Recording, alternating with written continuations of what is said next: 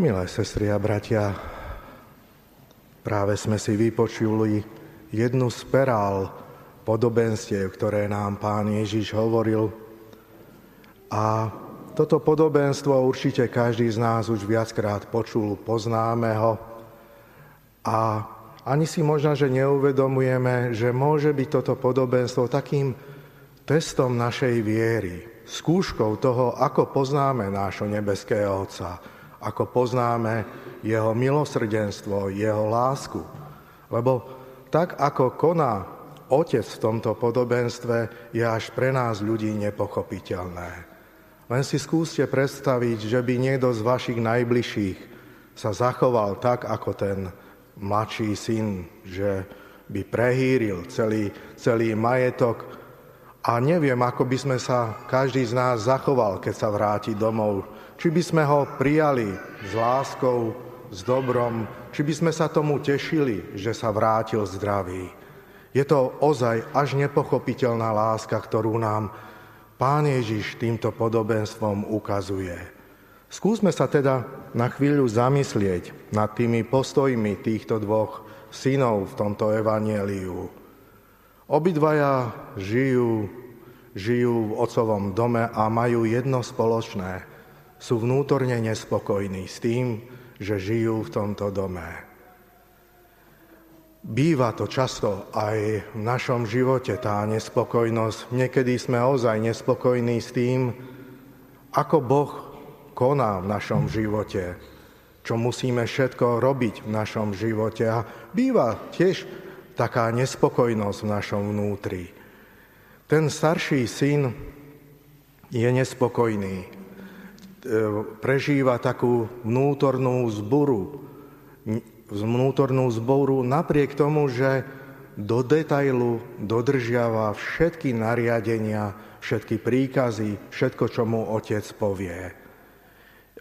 Tento starý, starší syn vlastne ilustruje tých zákonníkov a farizejov, ktorí všetko dodržiavajú, lenže, čo je smutné, nepoznajú vlastného otca. Nepoznajú jeho dobro, jeho lásku, jeho milosrdenstvo. A takýto postoj, viete, môže sa stať aj v našom vnútri. Stáva sa to vtedy, keď vlastne zredukujeme tú našu vieru len na príkazy, len na zachovávanie príkazov a toho, toho, čo, um, toho, čo máme, máme robiť. Ak nebudeme, viete, sestri a bratia, objavovať vo svojom živote osobne živý, láskyplný vzťah nášho nebeského Otca, tak budeme podobní tomuto staršiemu synovi. Budeme moralizovať, budeme síce dodržiavať všetko, čo nám, čo, čo nám hovorí desatoro, ale naše vnútro bude nespokojné a nebude v nás ani láska k Bohu, ani láska k blížnemu, ani láska k sebe. My, sestri a bratia, potrebujeme každý deň objavovať to, že nás Boh miluje. Objavovať našu dôstojnosť, že sme milujúce Božie deti. Toto je pre nás tou najdôležitejšou úlohou. Starší brat to nerobil. Je nespokojný, síce dodržiava, ale sami ste počuli, čo povedal, stále ti slúžim, a nič si mi nedal. Napriek tomu, že mu všetko patrí, on si to vôbec neuvedomuje. Nem, vôbec nechápe svojho vlastného otca. Ten mladší syn, ten je iný. Ten mladší syn je aj určitým spôsobom asi pre nás sympatickejší. Tiež je ale nespokojný v tom dome. Nevieme, čo bolo jeho nespokojnosť, čo bolo príčinou tej jeho nespokojnosti.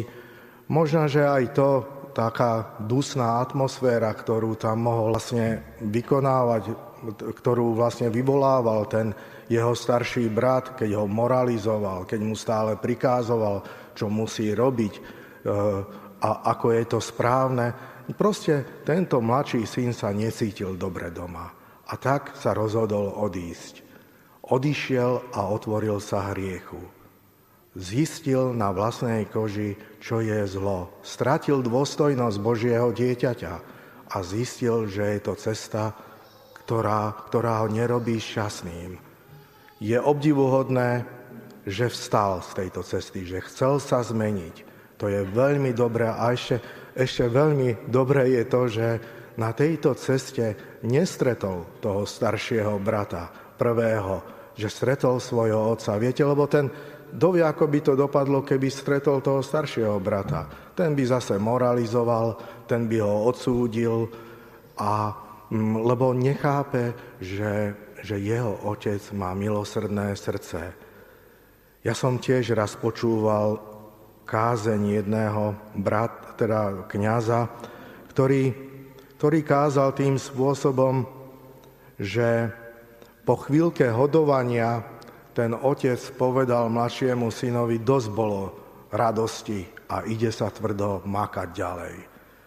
Tiež tento kňaz asi nepochopil to, úplne nepochopil ešte to Božie milosrdenstvo a lásku. Samozrejme, je potrebné dodržiavať aj spravodlivosť, aj zákony, aj prikázania, ale v prvom rade, čo pre nás je najdôležitejšie, je žiť v dobre a v láske. Jedine dobro a láska, to nám zostane do väčšného života. Takže, sestri a bratia,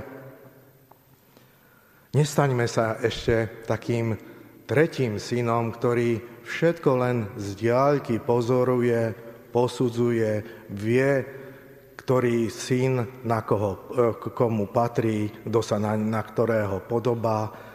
Nebuďme takýto posu, tými ľuďmi, ktorí len posudzujú. Nechajme sa osloviť Duchom Svetým, nechajme sa osloviť týmto evaneliom. Viete, lebo každ- v každom z nás sú obidvaja synovia.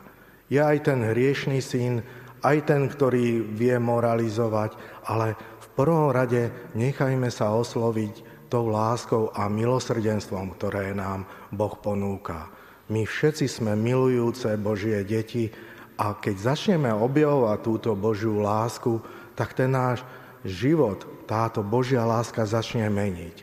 A my ozaj začneme každý deň prežívať plnšie a pri, bude v nás výťaziť dobro a spokojnosť, dôstojnosť Božieho dieťaťa, ktorú nám pripravil Pán Ježiš svojim životom, smrťou a zmrtvých staním. Amen.